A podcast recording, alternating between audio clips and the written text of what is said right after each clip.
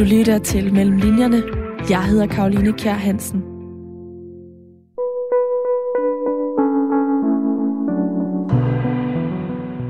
Det her, det handler i virkeligheden om, at der skal være flere måder at være mand på. I to tusind nitten oprettede Sebastian Lynggaard den populære Instagram-konto Herlig Svend. Den brugte han til at dele memes, han lavede med nuttede dyr og hjemmelavede billedtekster. Jeg bemærkede jo øh, også, at der var en stor forskel på, om beskederne kom fra mænd, eller om de kom fra kvinder. I mange år der vidste følgerne ikke, at det var Sebastian Lynggaard, der stod bag Instagram-kontoen. Men for halvandet år siden, der valgte han at stå frem, fordi han var så chokeret over forskellen på de beskeder, han modtog. For mig var, var det på en eller anden måde nedslående øh, at få beskeder fra mænd, fordi øh, at de var så, altså de talte så meget ned til mig. Tankerne har fyret rundt i hovedet på Sebastian Lynggaard, og det har fået ham til at skrive bogen Mandsforræder, der udkommer på tirsdag den tyvende september, og handler om, hvorfor mænd så nemt bliver vrede. Mit researchværktøj har jo været at opleve, hvordan det er at have øh, en stor indbakke på Instagram, som af, af, af mange, tror jeg, ikke rigtig er blevet opfattet som noget, øh, noget køn. Velkommen til Mellemlinjerne. Mit navn er Karoline Kjær Hansen.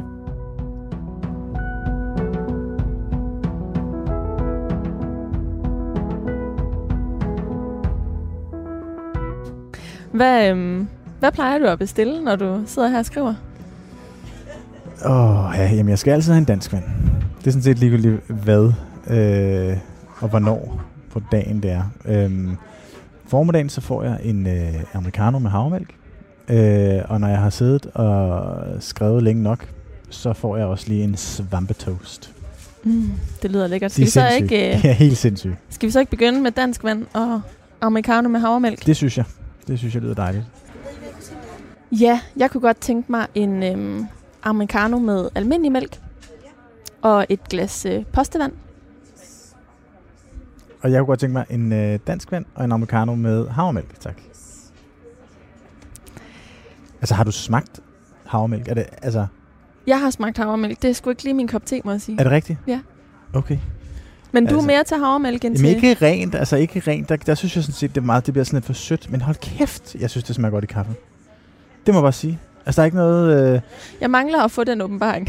Ja, okay. Jamen altså, det... Hold kæft, jeg synes simpelthen, det smager... Jeg synes, det var, det var som, ligesom at lære at drikke kaffe igen, eller sådan på den gode på måde. Ny, ja. Opdage det en gang til. Jamen, du er ikke den eneste. Jeg kender flere, der, øh, der efterhånden svæver til, til det, men jeg, øh, jeg foretrækker det jeg altså tror, noget. Jeg tror måske også, at det handler way. om, at i virkeligheden, så har jeg bedre kunne lide kaffe, hvis det var lidt sødt i virkeligheden. Altså, måske var det bare ja, sådan... for det giver den der sådan lidt ja. søde, og måske også lidt mere cremet ej, fornemmelse, I som jeg tror... Øh, at mange kan lide.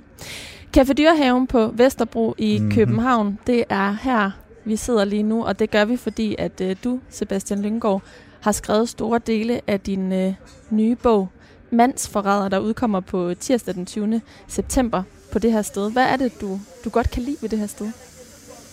Øhm, for det første, så kan jeg godt... Altså, jeg er nødt til at være ude et sted, hvor der er mennesker, hvor jeg kan skrive ordentligt. Altså det, for det du får produceret noget? Ja, det er underligt, ikke? Men der, der er nødt til at være noget aktivitet omkring mig, for at jeg ligesom føler, at... Øhm, det er ligesom om, der er en del af mine tanker, der ligesom skal være beskæftiget i andre menneskers samtale, samtidig med, at, at, at, øh, at jeg ligesom kan være i mine egne tanker. Altså det, det er meget underligt, men jeg har fundet ud af, at det, det fungerer bedst for mig. Øhm, og så Dyrehaven er bare sådan et, et, et hyggeligt sted, hvor at, øh, belysningen altid er en, en, en lille smule blød i det. Øhm, og, og hvor at, at der ikke rigtig er noget af det prætentiøse Vesterbro, synes jeg. Øh, selvom det er midt på, øh, på Sønder Boulevard. Men, øhm, det har ja, sådan lidt... Sådan øh, det, ja, det jeg. har sådan, sådan en, en lille smule værtshus-vibe, øh, og så alligevel også sådan lidt bohem-café. Meget hyggeligt. Ja, ikke? Og så de der... Jeg synes, jeg synes også faktisk, at det har ret pænt. Det har du ret det i. På sige. en personlig Ja, ikke? Altså det, det, er, det, det er sådan lidt... Øh, Lidt gammelt, uden det bliver snusket, mm. synes jeg. Nu skal vi i hvert fald sidde her de næste femoghalvtreds minutter, fordi vi skal tale om dit arbejde med bogen, den research, du har lavet til den, og de arbejdsmetoder, som ligger gemt mellem linjerne i den. Og det er jo øh, din debut som forfatter. Ja. Yep. Der er nok nogen, der vil kende dig som manden bag Instagram-profilen Herlig Svend. Det er en profil, hvor du laver memes, som er... billeder med øh, tekster, altså øh, mm-hmm. øh, en tekst, der bliver ledsaget af et billede, og det begyndte med sådan nogle øh, sjove, øh, nu kommer vores kaffe Ej. og vores øh, vand, hvor dejligt. Det, be- det begyndte med sådan nogle øh, dyrebilleder, Øh, ja. i dit tilfælde, sådan nogle nuttede dyr, ja. øhm, og har så øh, udviklet sig. Mime er jo en, en bred kategori, men det var altså dyrene, som du, øh, du dyrkede øh, i det begyndelsen. Var også bare, det var mest også bare, fordi det var det, der var der. Altså, du ved, jeg, brugte, jeg, jeg, jeg gik ikke ud af min øh, Instagram Explore-funktion, og min Explore-funktion var bare til at starte med øh, dyr. Øh, så. så det var det kartotek, du holdt dig til? Det, det, det var det, jeg godt kunne lide at kigge på. Øh, det vidste algoritmen på det tidspunkt godt, og, øh, og så var det ligesom bare det, der ligesom lå lige for, ikke? Mm. Lå på den flade. Mm. Ja. Det har altså udviklet sig meget siden øh, to tusind nitten, hvor du øh, begyndte, fordi i dag, der har du mere end øh, halvfjerds tusind følgere. Hvad fuck sker der også for det? Altså, helt ærligt. Er det ikke sindssygt? Du er selv meget imponeret. Jeg ved ikke, om jeg er imponeret. Jeg tror bare, at det, det er stadig ikke rigtig sådan gået op for mig. Øh, altså, jeg tror ikke, jeg forstår selv, hvor meget... Øh, hvor meget der egentlig er sket, fordi jeg har jo ikke altså, ændret mit, altså mit indhold har jo ikke ændret sig så meget. Det er jo stadig rimelig middelmådigt, ikke? Men, øhm, men jeg er da sindssygt glad for, at folk øh, gider at følge med. Det vil jeg sige. Men, men, men det der med, at det er et helt absurd tal, jo. Altså, det fatter jeg simpelthen. Det fatter jeg bare stadig ikke, det må jeg sige. Men altså, i, i første omgang, så, øh, så kendte dine følgere jo ikke dig, fordi det var øh, anonymt. Altså mm. du, øh, det var Herlig Svend, der publicerede de her, øh, de her memes, og du valgte så for halvandet år siden at, øh, at stå frem og fortælle, at, øh, at det var dig. Og din Instagram-profil, de her memes, du har lavet, har faktisk været et ret stort research-værktøj for dig til, til bogen her. Mm-hmm. Vil du ikke prøve at fortælle i første omgang, hvordan det har været det? Jo, altså det, man kan sige, det var jo et research-værktøj, før jeg vidste, at det var et research-værktøj, ligesom, ikke? Altså, jeg tror, at, at, at for mig, så øh, var det overraskende at have en, en stor øh, indbakke på Instagram i lang tid. Det var lang tid, hvor jeg følte, det hele var sådan en lille smule spacey. Altså, hvad folk som kunne finde på at skrive til en, og så videre. Hvor mange skrev til dig? Jamen, altså, der var, det var jo sjovt, ikke? For der var faktisk flere, der skrev. Der var, ja, det føles i hvert fald som, at der var flere, der skrev til mig hver dag, dengang, at jeg var anonym, end, øh, end, end i dag, i hvert fald sådan procentvist. Øh. Det var sådan lidt mere lukket forum, eller ja, hvad? Ja, ikke? Altså, man øh, ved ikke rigtig, hvem der sidder bag, og så på en eller anden måde, så føler man sig mere sådan øh, frimodig måske, og så er man bare sådan lidt, fuck det her, det kan jo lige så godt være. Det er måske ligesom sådan, man har det, når man skriver til en, til en virksomhed, øh, kontra at skrive til en privatperson i samme virksomhed, jeg ved det ikke. Øh, Men, øh, ja, men de der beskeder, de var jo bare sådan over, altså overdrevet øh, voldsomt i forhold til, hvad for noget indhold jeg egentlig lavede. Altså, som du sagde, så var det primært bare minuttede dyr og sådan noget. Øhm, men det blev jo også en lille smule politisk nogle gange, og det var der øh, mange, der lige skulle ind og kommentere på. Øh, I min indbakke også, ikke bare sådan som kommentarer, men også i min indbakke. Og jeg, jeg bemærkede jo øh, også, at der var en stor forskel på, om beskederne ligesom kom fra mænd, eller om de kom fra kvinder. Øhm, og altså, den, den for mig var, var det på en eller anden måde nedslående øh, at få beskeder fra mænd, fordi øh, at de var så, altså de talte så meget ned til mig, øh, at det havde jeg egentlig faktisk ikke rigtig oplevet før, ikke i den grad i hvert fald. Øhm, og, og det er jo sådan noget, der rykker ved en, hvor man ligesom bliver usikker på det, man laver, og, øh, og hvad fanden der foregår. Men jeg brugte den usikkerhed til ligesom også at undersøge, et, hvad den gjorde i mig, og to, hvordan det egentlig kunne være, at det var mænd, der i så høj grad var vrede på mig øh, i forhold til, øh, til kvinder. Og så var der også noget med, at jeg synes, de skrev til mig, som om, du ved, som om jeg var et barn, øh, hvilket jeg også synes var lidt interessant. Så man kan sige, at min indbakke blev jo på en eller anden måde, for mig i hvert fald, et, et, et vindue ind i at kigge på, hvordan folk skriver, når de tror, der ikke er nogen rigtig, der følger med. Og det var altså her, du kunne observere, at mændene havde en anden adfærd end, øh, end kvinderne. Men kan du prøve at give et eksempel på noget, der genererede mange vrede kommentarer fra mænd? Mm. Ja, altså... Øh, jeg har skrevet nogle ting om... abort for eksempel, som, øh, som blev sådan lidt øh, dårligt modtaget. Altså, der blev åbnet op for diskussionen om, om abort, som jeg synes er meget fundamental, en meget fundamental rettighed. Øhm, og så lavede jeg et meme, hvor jeg sammenlignede det at snakke med, altså det her, det var jo et meme for helvede, ikke? Det var for sjov, men så lavede jeg et meme, hvor jeg sammenlignede det at, at, at tale om at fratage kvinder retten til abort med at snakke om at fratage øh, mænd retten til at eje ting. Så det vil sige, den, den, den, skabte lidt, øh, den skabte en lille smule rør. Det kan man også godt forstå, der går jeg også direkte efter mændene, men det er også i højere grad ting, hvor jeg prøver at snakke konstruktivt om, for eksempel sådan noget som øh, prævention og, og, og ligesom præventionsstrategier, hvis ansvar er det, og, og hvordan gør man det bedst, osv. Øhm, hvor det også bliver til, en, til sådan en underlig... Øh, diskussion af mit, af, mit, af mit indhold, både på en, jeg tror egentlig også, at det har været på en måde, hvor man ligesom har prøvet at gøre det bedre for mig, altså man har tænkt, nu skal du høre, hvordan dit indhold kunne blive endnu bedre, men formen, der bliver skrevet til mig i, er meget, har været meget nedladende, i hvert fald før jeg stod frem, kan man sige. Så det har faktisk generelt mere været din observation af Øhm, kønnenes måde at formulere sig på og henvende sig til andre på end, end det reelle indhold og, og hvad, det, for nogle, hvad for noget indhold, der genererede hvilke, hvilken type beskeder. Det er nøjagtigt det, det, det, det jeg mener, og det, det er sådan set overhovedet, ja, præcis, ikke? Fordi det handler mindre om, hvad jeg har lavet, end, end det handler om, hvad jeg har modtaget i virkeligheden. Altså, mm. mit researchværktøj har jo været at opleve, hvordan det er at have øh, en stor indbakke på Instagram, som af mange, tror jeg, ikke rigtig er blevet opfattet som noget, øh, noget køn. Altså nu snakkede jeg med min søster om på et tidspunkt, hvorfor det kunne være, at... Øh, altså det, og det er jo på trods af, at den hedder noget med Svend i, øh, hvad hedder det, i titlen, ikke? Men jeg snakkede med min søster om, hvordan det kunne være, at folk øh, sådan skrev til mig som om, at jeg var et barn, eller mænd gjorde i hvert fald. Og så sagde hun bare det der med, jamen altså, de tror ikke, du er et barn, de tror bare, du er en kvinde. Ikke? Altså du ved, det, det er jo sådan noget... jeg synes det var enormt interessant, og det satte nogle, nogle tanker i gang for mig. Det havde du ikke selv? Den tanke havde ikke strejfet dig? Nej, overhovedet ikke. Overhovedet ikke. Ikke det fjerneste. Mm. Hvordan påvirkede det dig at modtage de her beskeder? Det er enormt ubehageligt. Det var enormt ubehageligt. Altså det, det, blev, det blev på en eller anden måde, øh, på en eller anden måde, at det blev mindre ubehageligt. Men det er stadigvæk ubehageligt. Men hvor grove er de? Øh, og hvor direkte og hvor nedladende kan sådan en besked være, der også Nå, men kan det være ubehageligt for dig at modtage? Jamen, jamen, det handler jo ikke om, jo, der er jo nogle grove, altså der er jo der, dig, der, er der nogle dick pics og sådan nogle ting, ikke? Altså det, det findes jo også.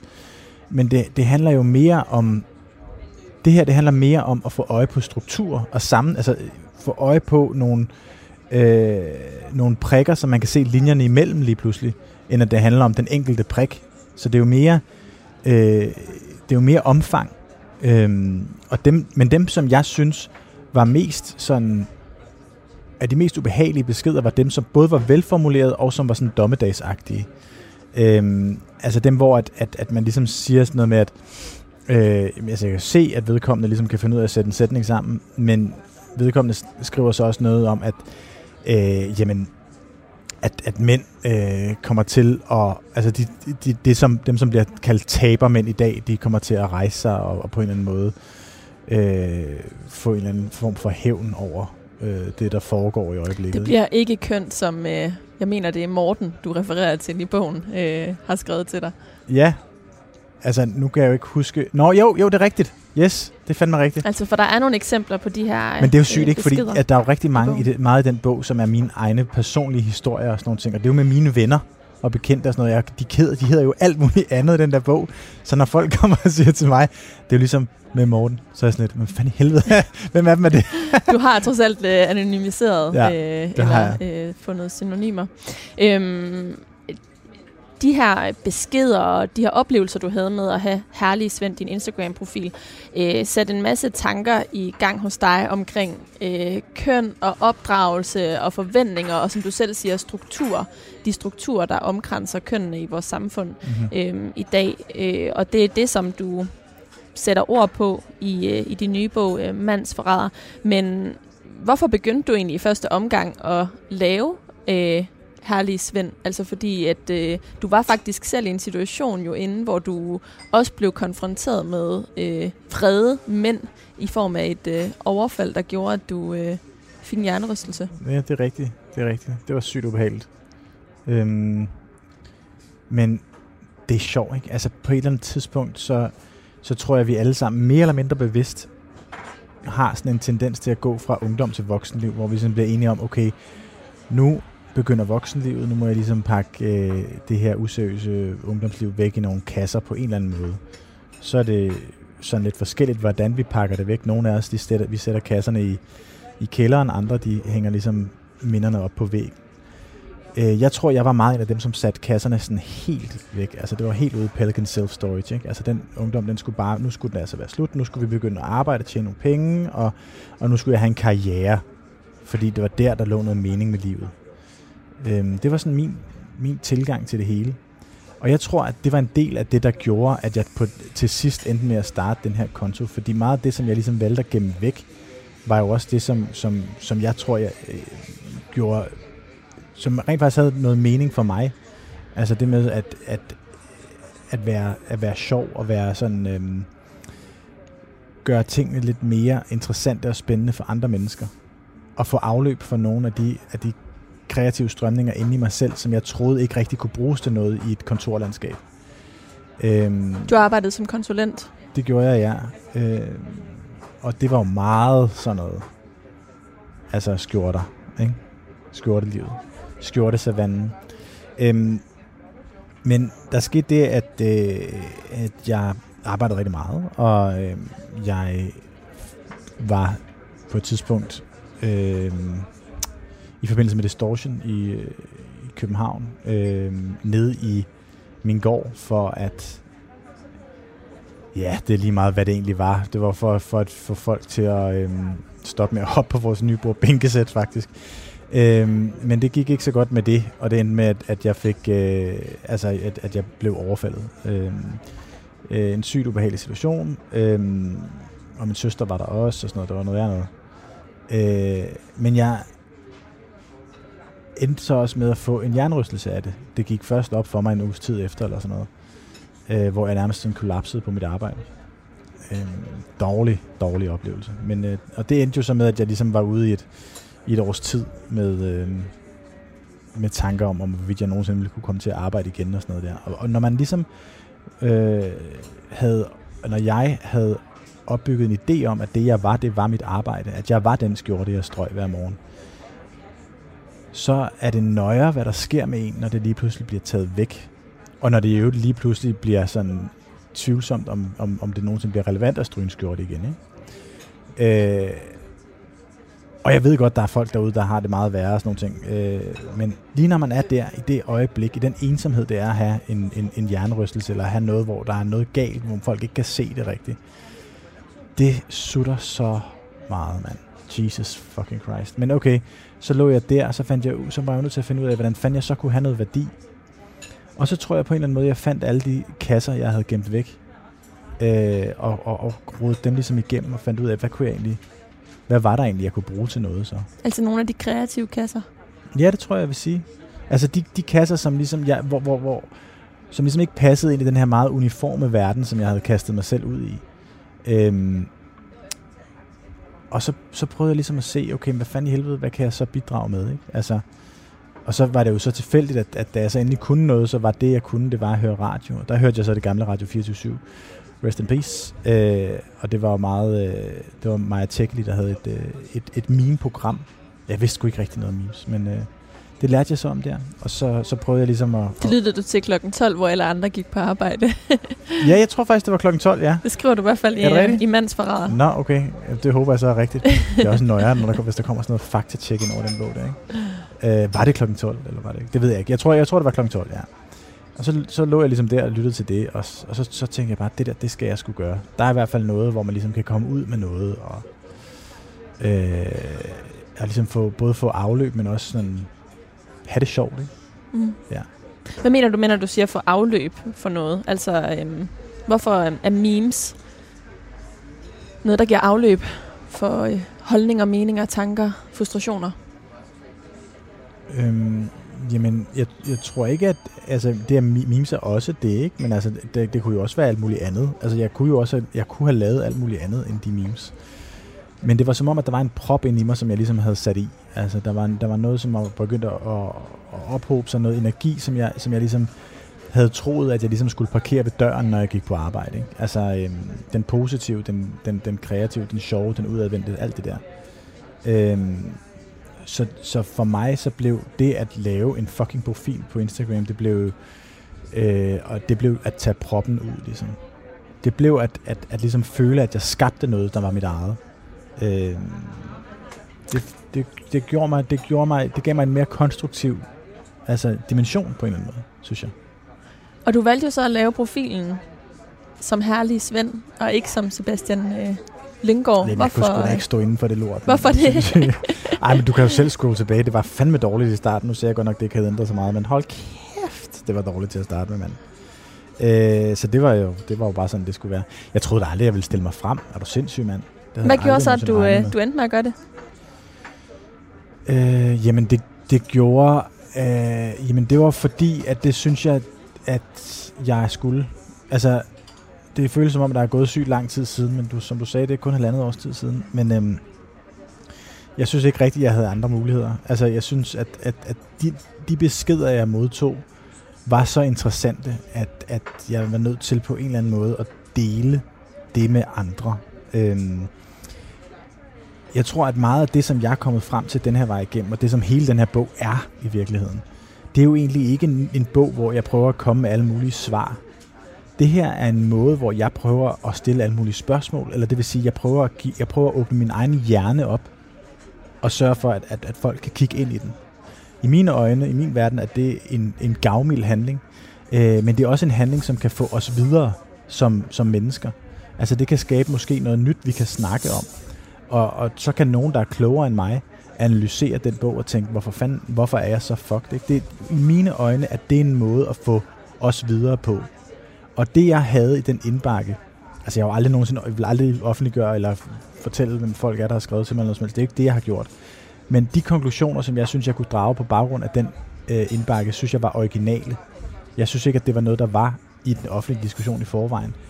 Øh, og, når, og når jeg så samtidig synes, at det var rigtig vigtigt, så synes jeg, man skylder at stille sig frem. Og samtidig så, så kan man sige, at en stor del af min, af min profil var jo også, at, øh, at jeg krævede gåsøjne af mænd, at vi ligesom tog en lille bitte smule mere ansvar. Øh, at vi ligesom så de muligheder, vi havde for at være en del af løsningen, øh, i stedet for ligesom at, at, at gå og gemme os lidt. Og så kan man sige, at det er jo ikke et særlig fed pointe at lave, når man så samtidig sidder bag en anonym meme-profil på Instagram. Så hvor på mine, altså i mine, i mine øjne var det på en eller anden måde også et forsøg på at put my money where my mouth is, ikke? Altså, gå forrest i den bevægelse, som du mener er nødvendig. Øh, ja, og jeg havde faktisk ikke regnet med, at jeg skulle gå forrest i noget som helst. Jeg havde egentlig bare regnet med, at jeg ville sige, okay, her er jeg, det, nu, nu ved I, hvem jeg er, ligesom. Og så kan jeg bare fortsætte med min røde sofa og, og, og med at lave mine memes, ikke? Så jeg havde aldrig nogensinde regnet med, at det skulle blive sådan en fucking bog, mand. Det havde jeg aldrig troet. Men hvordan var processen så fra de her øh, tanker omkring de beskeder, du fik, og jo også, at du gik ud og delte, du lavede interview blandt andet i Politikken Feminær, og det er, øh, hvordan var processen derfra til, at du så netop i dag sidder med en bog øh, og har fået samlet de her øh, tanker og jo også fået sat struktur på mm-hmm. strukturerne. Altså, du har fået åbenbaret de strukturer, som du mener gennemsyrer øh, mænds destruktiv adfærd. Øh, ja, altså... Det... Øh, jamen, jeg ved sgu ikke rigtigt, hvordan processen var. Jeg tror, processen var rimelig efter, at øh, jeg stod frem som en øh, skaldet mand. Så... Øh,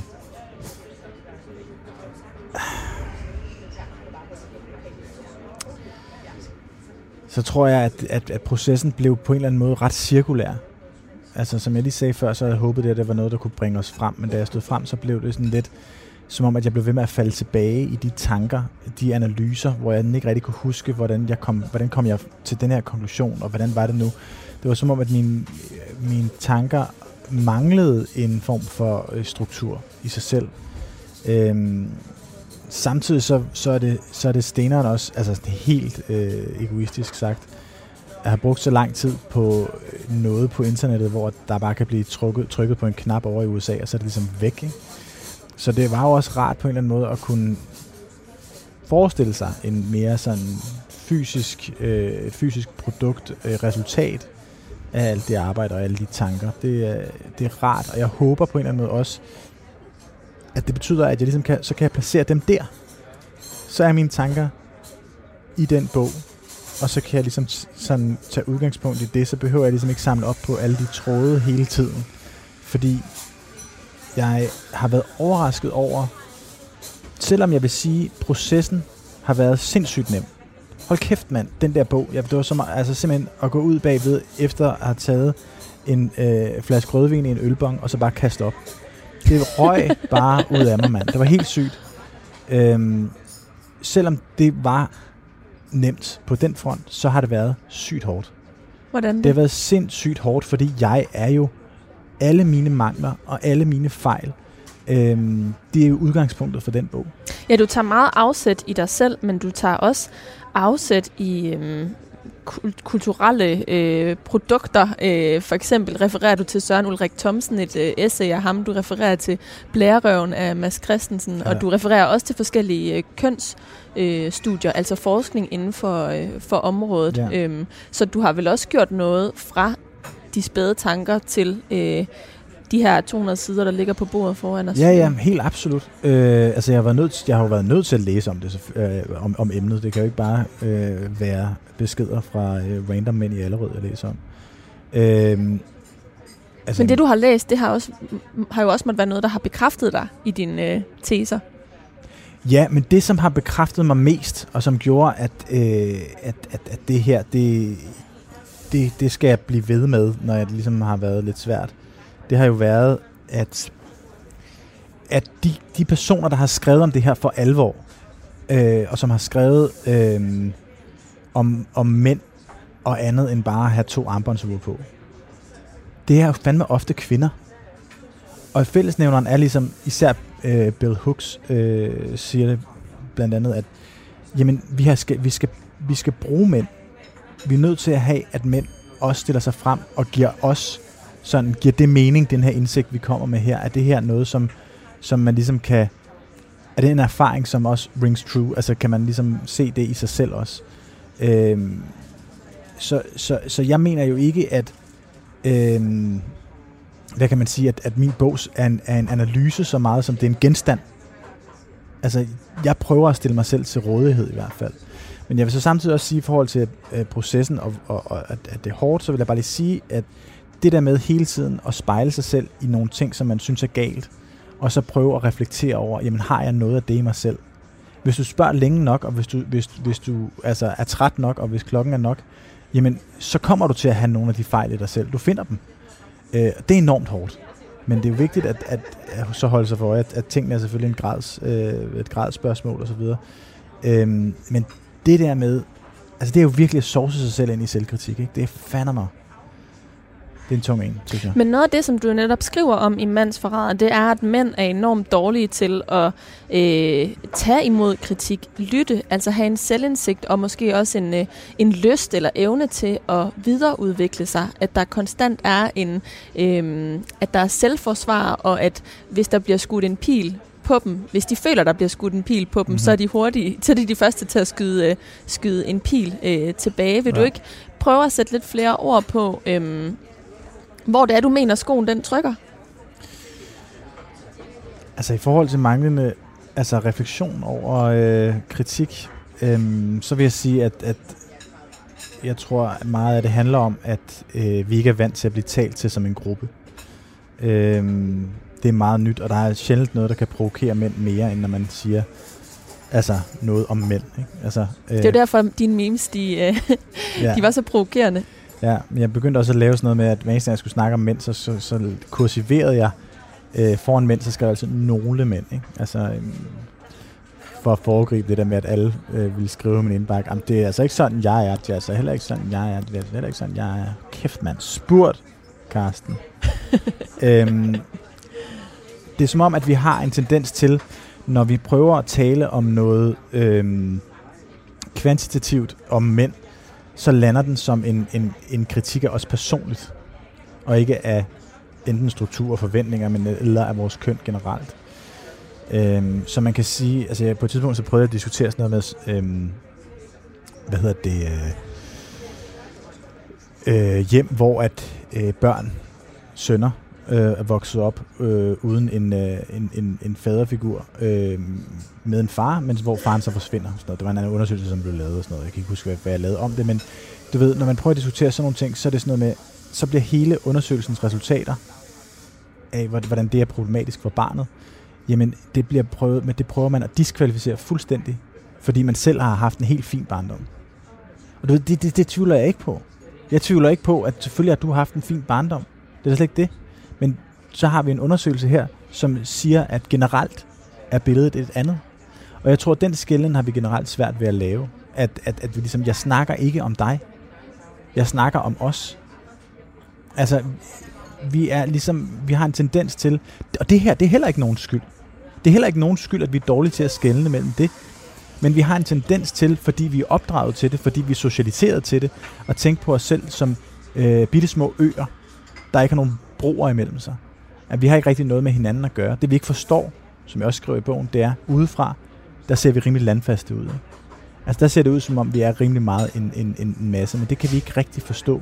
Fordi vi har altid fået at vide, hvor unikke vi er. Vi er hyperindividualiseret. Modsat kvinder?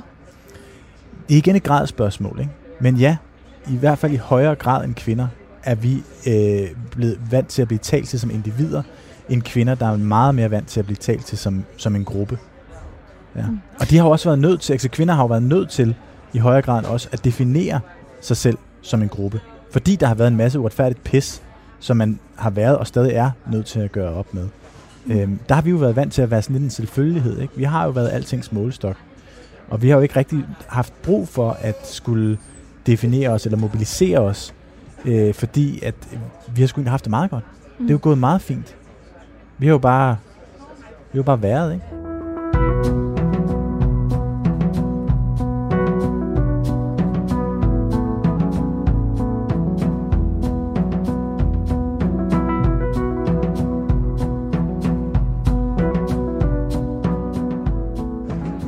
Sebastian Lynggaard, vi sidder øh, lige nu på Dyrehaven, Café Dyrehaven på Vesterbro i København. Og solen begynder at komme frem nu.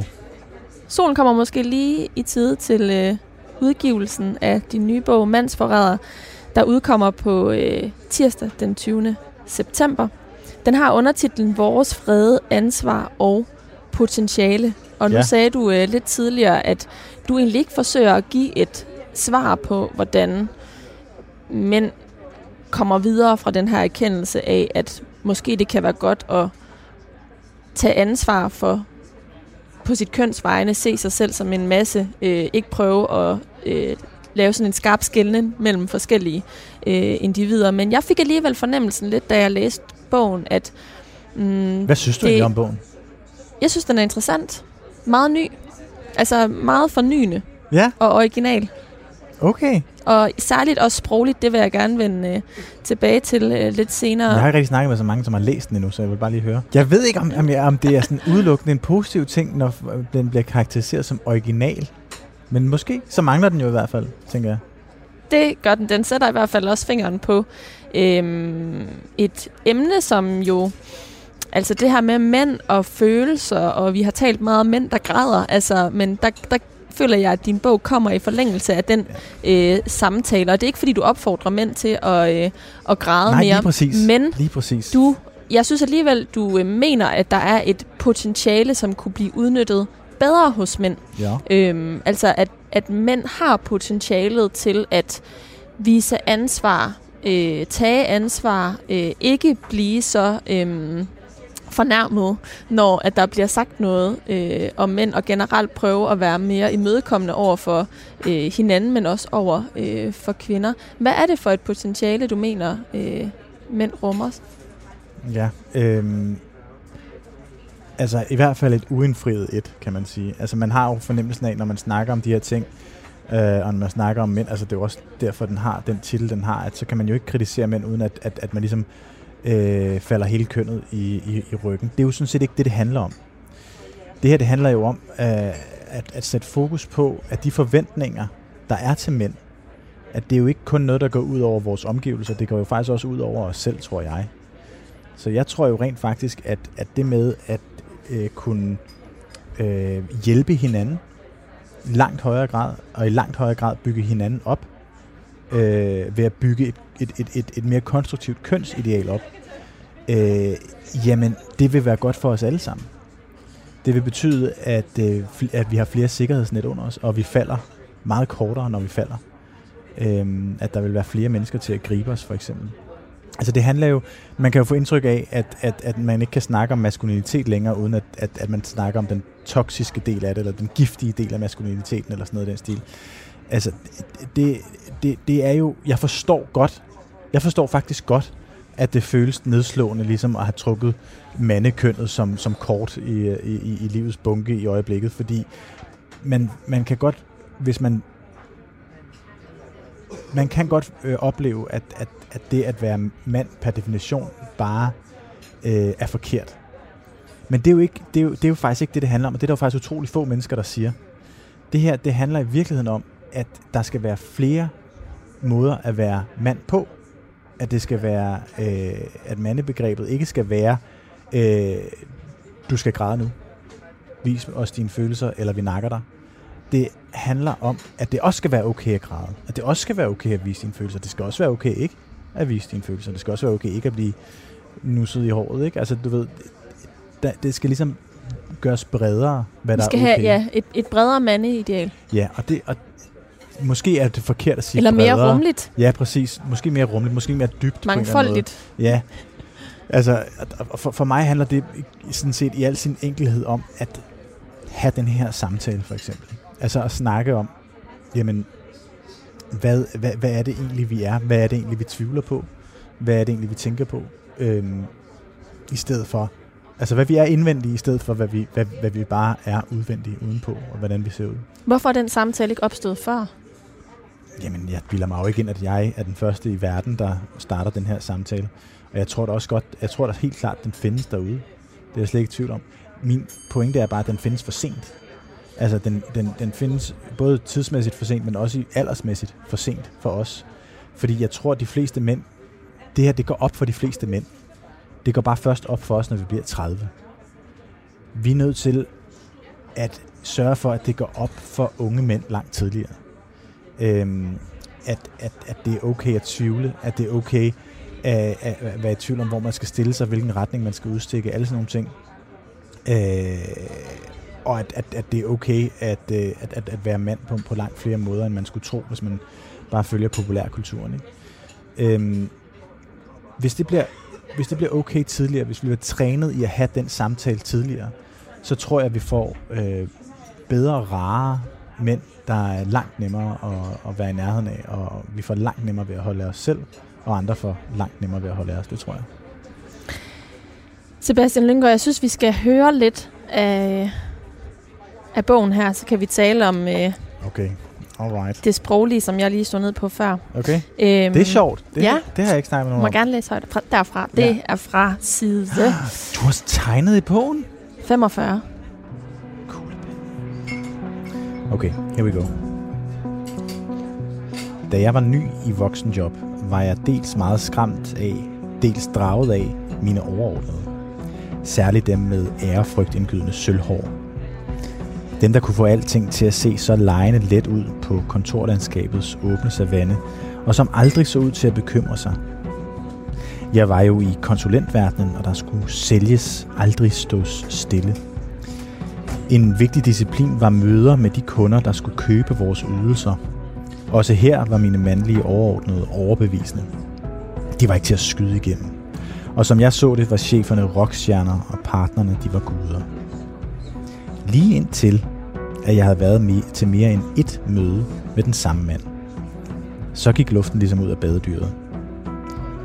Sandheden var jo, at det var de samme pointer, taler og vendinger, der blev liret af hver eneste gang. Og så var det ligegyldigt, om kunden var fra den ene eller den anden branche. Monologerne var altid de samme. Og de mænd, jeg før havde set som isbjerge, lå pludselig tilbage som snifnuk på fortovet. Udgangspunktet for kommunikationen var ikke modtageren, men manden selv. Den mand, der talte. Det var ikke fordi, det var korte optrædener heller. Det var mødetaler med frygt for stilhed for tomrum. De enetaler var, som når det kongelige teater, som når det kongelige teater igen igen sætter en skær sommernats drøm på plakaten. Det er da en flot nok optræden og sikken indlevelse, men vi rykker os bare aldrig rigtigt fra udgangspunktet, for vi har været der før. Vi har set det før. Og det er som om skuespillerne, selvom de er i bevægelse, faktisk er gået i stå. Det var da noget af en erkendelse fra en mand. Jeg må have vidst dengang, at min kollega havde en pointe, og derfor gemte jeg replikken til et senere tidspunkt, hvor jeg forstod den bedre. Hvis vi ikke træner vores empati, så mister vi evnen til at forstå alle andre end os selv. Det gør os til overflødige møbler med armene over kors i en stue fuld af mennesker i bevægelse. Så kære unge Padawan, fortidssap, min ven. Mænd går oftere i stå og er derfor i større fare for at blive skudt, end kvinder er. Men du skal vide, at det er manden selv, der har fingeren på aftrækkeren. Og der er ikke andre at skyde. Ha! Skylden på. Skyde skylden på. Undgå at gå i stå ved at træne din empati som en muskel. Prioriter at forstå dine omgivelser og prioriter at få dine omgivelser til at hjælpe dig med at forstå dem. Men ved du, hvad der er det bedste empatitræningscenter? Skønlitteratur. Skønlitteratur er empati crossfit, eller empati zumba, whatever floats your boat. Kys. P S. Du er god nok af mange andre grunde, end bare det, som du gør. Whatever floats your boat. Whatever floats your boat. Hvordan har du øh, fundet frem til den her helt særlige og meget personlige tone, som der er igennem hele øh, bogen Mandsforræder? Øh, altså, øh, det ved jeg fandme ikke. Altså, det er jo, det er jo bare mig. Altså, jeg skriver jo ligesom bare, så jeg har jo også fået sygt meget hjælp af øh, en mega god læser, som, øh, som har kommet med input øh, og kritik. Jeg vil sige, det er fandme nøjere at læse op af den der bog der, fordi øh, mine øjne, de kører rundt, fordi at jeg er nervøs for at finde fejl et eller andet sted. Jesus. Øh, men det er der ikke nok at være nu, hvis det er, de er der. Øh, Jeg har ikke fundet frem til nogen tone. Det er jo bare mig, der taler. Måske har jeg fundet frem til den via at lave alle de memes hele tiden. Det ved jeg sgu ikke. Øhm, men jeg har også, altså... Jeg, jeg prøvede, jeg, jeg, selvfølgelig har jeg prøvet at gøre sproget lækkert, men det er jo meningen, det skal være sjovt. Det er jo meningen, det her, det skal være sjovt. Resultatet af de her samtaler, resultatet af, at vi kommer mere ned i en... Øh, i dybden med vores relationer til andre mænd. Resultatet af, at, at, at vi ligesom bliver, får nogle dybere relationer i det hele taget. Resultatet af det, meningen er, at det hele skal være mere sjovt. Det er jo det, der er pointen. Pointen er jo netop, at, at det hele, det skal være lettere. Men det kan ikke blive lettere, før det har været svært. Før vi ligesom har lært at, at, at, at, at kunne de mere basale, de mere basale ting. Øhm Ja, det handler så ikke så meget om mit sprog, ja, men det er alligevel lidt, ikke? Altså. Ja, men det handler om, at sproget jo så også er med til at pege i en retning. Altså øh, det faktum, at du prøver at pakke det sjovt og let ind, øh, måske også kan gøre, at, øh, at det, man tager med derfra, øh, men problemet er, er jo, måde, at det her, eller at den er bredt, at den, at den er bedre her, ud. Jamen, hvorfor bliver det her fucking emne altid så pisse intellektualiseret, ikke? Altså, det bliver jo kraften altid sådan noget, hvor at, øh, at man skal øh, altså, have en podcast i øh, tyve afsnit på P et, før man ligesom kan, kan, kan forstå det. Altså, så svært er det heller ikke. Altså, vi må ikke gøre det sværere, end det er, og vi må heller ikke glemme, hvad det hele handler om. Det hele handler om, at det skal være nemmere at være her for flere mennesker. Det er det, det drejer sig om. Det drejer sig ikke om, at nogen skal slettes, eller nogen skal ændre sig. Det, det, det, det, det handler om, det er at stille krav til hinanden om, at vi er bedre til at åbne os selv op. At vi er bedre til at fortælle om, hvad vi har inde i os, før det går galt. Før det er for sent, ligesom. Og det, det mangler mænd helt klart. Det er ikke nogen skyld, det er ikke mænds skyld. Jeg, jeg mener, at, at, at der er et, et ansvar, vi kan løfte, og igennem det ansvar er der et potentiale, vi kan indfri.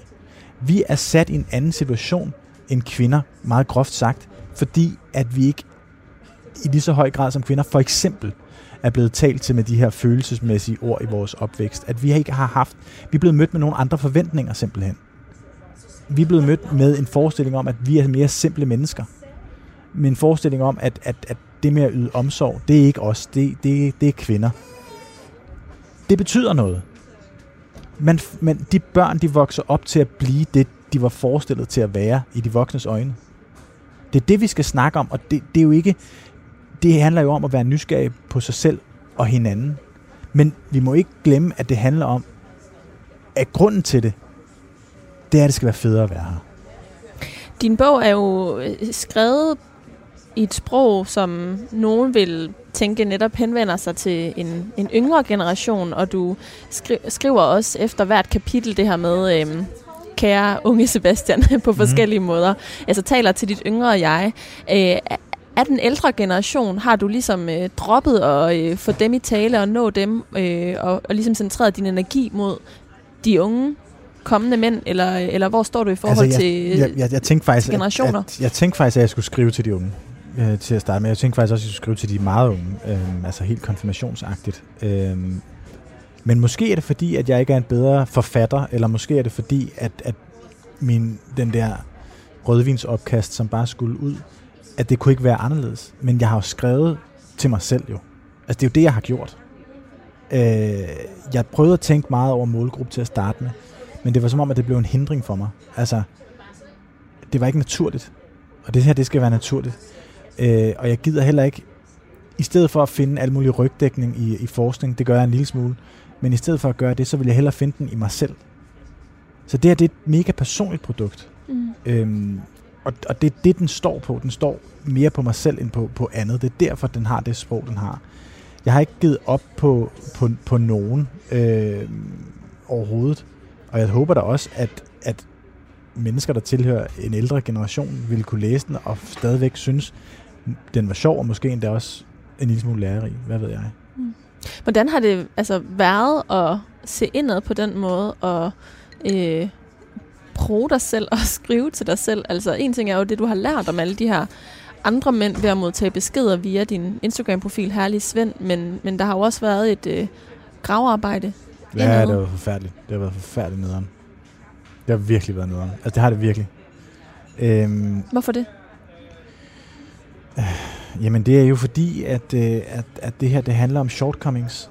Og jo mere man skriver om shortcomings, og jo mere man skriver om, hvordan man sådan selv har lavet nogle fejl, og hvordan man selv har øh, fremstået som, øh, som det, man prøver at bekæmpe, jo mere kan man komme til at tro, at det er det, man er. At man er de handlinger, man har foretaget sig i sin, sin ungdom, eller man ligesom, at det ligesom er en større del af en, end det egentlig er. Øh, Nu er det ikke, fordi det er, noget, det er noget alvorligt, men de følelser, der ligesom gør, at man handler, som man gør, det er jo dem, jeg har prøvet at grave i, og dem, jeg har prøvet at forstå.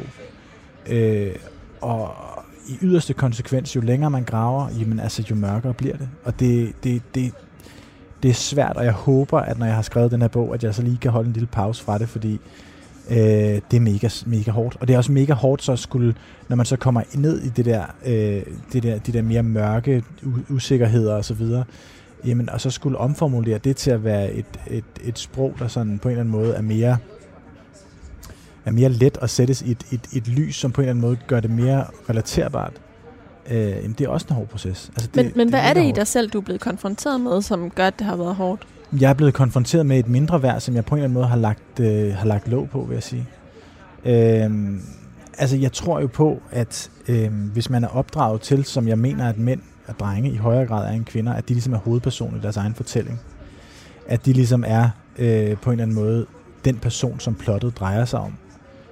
Øh, når man så finder ud af en dag, at sådan er det selvfølgelig ikke, så falder man langt ned. Altså så kan man godt risikere at tage den skuffelse meget dybt. Øh, jeg mener ikke, at jeg nødvendigvis tog den så dybt, men jeg synes, at når jeg tænker mig om og kigger på min egen Øh, ungdom, at, at, at jeg kan se, at det i hvert fald, den skuffelse, det mindre værd, den tvivl om, hvad jeg så er, hvis jeg ikke er hovedpersonen, at det er gået ud over nogen i min omgangskreds, øh, som jeg ikke er stolt af, og det er gået ud over den måde, jeg taler til mig selv, og har talt til mig selv på, øh, hvilket jeg heller ikke er stolt af. Men er der så noget, du helt konkret har ændret i forhold til din adfærd øh, i arbejdet med den her bog, altså fordi du er blevet klogere på dig selv? Ja, det ved jeg ikke rigtigt, om jeg kan, om jeg, om jeg, om jeg kan sige, for det føles stadigvæk, som om jeg er i det. Men jeg tror, at jeg tror, at det, jeg har ændret, er, at jeg ligesom... Jeg tror virkelig, jeg er blevet bedre til faktisk at tale pænere til mig selv, egentlig. Øh, jeg tror, jeg er blevet bedre til at være opmærksom på, hvornår jeg ikke skal drage nogen konklusioner på mine tanker. Når jeg ikke har sovet, for eksempel, så skal jeg ligesom cut myself som slack. Og så tror jeg faktisk også... Og det er jo underligt i den her øh, setting, hvor jeg bare sidder og plaprer løs. Øhm, men jeg er blevet bedre til at lytte. Det synes jeg helt klart. Jeg er blevet bedre til at holde min kæft. Øhm, så. Det håber jeg i hvert fald, folk synes. Nu sagde du, at noget af det hårdere var det der med at blive konfronteret med sine handlinger fra, da man var teenager, barn, i sin fortid generelt. Ja. Er man sine handlinger, eller kan man forandre sig? Nej, det er jo også det, der er mega interessant ved hele den her øh, debat, og det som gjorde, det var mega nøjeren for mig til at starte med at og, og, og grave ned i, fordi hvad finder man, ikke? Hvad finder man? Okay, er jeg kommet til at gå over grænserne over for øh, hvad hedder det, Janne dengang i øh, første G? Øh, hvis jeg er gået over hendes grænser, har jeg så krænket hende? Er jeg så en krænker? Vi kender jo godt dommen for krænker, og det har vi jo set masser af gange her det senere stykke tid, ikke? Øh, så er det meget nemmere at bare lade være med at gå ned af det der rabbit hole. Så er det, der, øh, det er meget nemmere at lade være med at grave i sig selv og sine egne erfaringer, fordi jamen, så risikerer man ikke noget. Til gengæld går man så i stå, og man kommer ikke rigtig videre heller. Man lærer ikke af sine fejl. Vi har en tendens til, og det tror jeg også især mænd, at tænke på øh, det hele som absolut, især når det kommer til, til, denne her, til den her kønsdebat, at hvis vi har sagt noget sexistisk, så er vi en sexist. Hvis vi kommer til at gå over nogens grænser, jamen, så er vi en krænker. Og så er det sådan, det er. Og den dom, den føles enormt endegyldig. Men sagen er, at det her, det handler meget mere om strukturer, end det handler om mennesker. Øh, så vi skal i langt højere grad, og her snakker jeg selvfølgelig om, om mindre ting, der kan, der, der kan forekomme ved kaffemaskinen på arbejdspladsen, for eksempel. At så, hvis man at hvis man siger noget sexistisk der, så kan vi snakke om det sexistiske, som er blevet sagt, i stedet for at pege på Torsten fra H R og sige, Torsten er sexist. Så lad os snakke om, hvad mener Torsten, hvor kommer det fra? Øh, Fordi han er også er et produkt af nogle strukturer. Lige præcis. Altså, det, og, og det er vi jo alle sammen. Og det handler jo ikke om at kigge på Torsten og så sige, at han er fuldstændig uden skyld. Men det handler langt mere om, at vi kigger i os selv og finder ud af, okay, hvilket ansvar har vi for at bringe os selv videre til en anden samtale, hvor den næste Torsten ikke står og siger øh, sexistiske ting ved, øh, ved, ved kaffemaskinen. Problemet er, udfordringen er, at, at vi, vi, vi er nødt til i den her, øh, vi, skal, vi er nødt til at lære noget, og det er især mænd. Vi er nødt til at lære noget for at komme videre. Vi lærer noget ved at grave en lille smule i os selv. Vi lærer noget ved at snakke sammen og sige, prøv at høre her, jeg tror sgu, hold kæft mand, der lavede jeg sgu en fejl, og, der, og det er jeg sgu i tvivl om, var det mig, der var forkert her? Øh, overskred jeg dine grænser, overskred jeg hendes grænser? Øh, de samtaler er vi nødt til at have mere blottet, øh, men de, de er svære at have, fordi at vi har fået sådan en idé om, at, at man enten er hundrede procent skyldig, eller også er man hundrede procent uskyldig. Mm. Og det hele handler om dine din handlinger, for det er dem, der åbenbart definerer dig som person, det er dem, der gør, at, at du er det, du er. Og igen, det her det bliver svært at snakke om, fordi det er mega nuanceret. Selvfølgelig er der nogle handlinger, der definerer dig, og andre, der ikke gør. Men vi er nødt til at, at, at, at, at på en eller anden måde, ligesom vi er nødt til at hæve barren for drenge og for mænd generelt, så er drenge og mænd generelt også nødt til lige at sænke skuldrene en lille smule. Fordi det her, det handler ikke om, om, om, om skyldig, ikke skyldig. Det handler om en masse nuancer, som vi er nødt til at snakke om. En masse tvivl, hvor vi er i tvivl om, hvordan man egentlig agerer i verden, som vi er nødt til at snakke om, men vi gør det ikke, fordi vi er bange for at modtage den her endegyldige dom, som betyder en aflysning af os som person, af vores karriere, af vores måder øh, og, og fremtur på. Og det kan godt være, at det bliver en aflysning af det sidste, altså vores måde at være på, men det bliver ikke en aflysning af de, de andre ting. Øh, fordi langt de fleste af os altså er jo ikke crazy personer. Og vi kommer til, ja, præcis, og vi kommer over til at overskride hinandens grænser i løbet af et liv. Vi får vores egne grænser overskredet, overskredet også. Øhm, men det er bare som, at lige præcis den her samtale går lidt i stå mellem mænd og kvinder, og det mener jeg bestemt er, er, er mænd, der har misforstået noget, fordi det netop handler om at, at, at lære af tidligere handlinger, i stedet for at det handler om, at det her det er en, en, en, en retsproces øh, udelukkende. Ikke? Så, så kvinder spiller ikke en rolle som, altså en rolle i at få den her øh, samtale øh, begyndt? Nej, det mener jeg jo bestemt er... Øh, i, Igen et grad spørgsmål, men jeg, jeg mener, at det, den største del af ansvaret, den tilfælder mænd her. Jeg synes, at kvinder også har gjort rigeligt på den her front. Øhm, men det her, det her er en samtale, som vi i langt højere grad skal have sammen. for ligesom at lære at forstå, hvad det er, vi har gjort forkert før i tiden, og hvad det er, vi kan gøre bedre fremadrettet. Og øhm, hvis ikke at mændene kan starte samtalen til, så kan din bog, Mandsforræder, i hvert fald være med til at starte den, når den øh, Man kan udkommer på, på tirsdag den tyvende september. Her til slut, Sebastian Lynggaard, mm-hmm. er du... Øh, Er du bange for, eller spændt på modtagelsen? Du er jo bange for de vrede mænd, eller var bange for de vrede mænd. Ja. Men, øh, men hvor står du i forhold til nu at sende den her bog øh, ud i verden? Øh, jeg føler, at, jeg, at det har været en kæmpe kraftanstrengelse, og jeg er samtidig øh, rystende nervøs. Helt vildt. Det, altså, det er jeg virkelig. Jeg synes godt, jeg kunne have startet med en børnebog, eller sådan noget i den stil, fordi det her, det er jo, det er jo virkelig meget mig, altså, der ligger der. Men... Øh, Du siger jo, den er original, så på den måde må der være noget, den kan i hvert fald. Absolut. Sebastian Lynggaard, mm-hmm. a k a. Herlig Svend, tusind tak, fordi du ville tale med mig om arbejdet det... mellem linjerne i din nye bog, Mandsforræder. Det var fandme så lidt. Mandsforræder udkommer på Forlaget Grønningen et. Tak til Café Dyrehaven på Vesterbro i København, Sebastian Lynggaards faste skrivested, fordi de lagde lokale til samtalen her. Og ikke mindst tak til dig, som har lyttet med. Du kan finde hele programmet og mange flere forfattersamtaler, hvis du søger efter Mellemlinjerne i Radio fires app.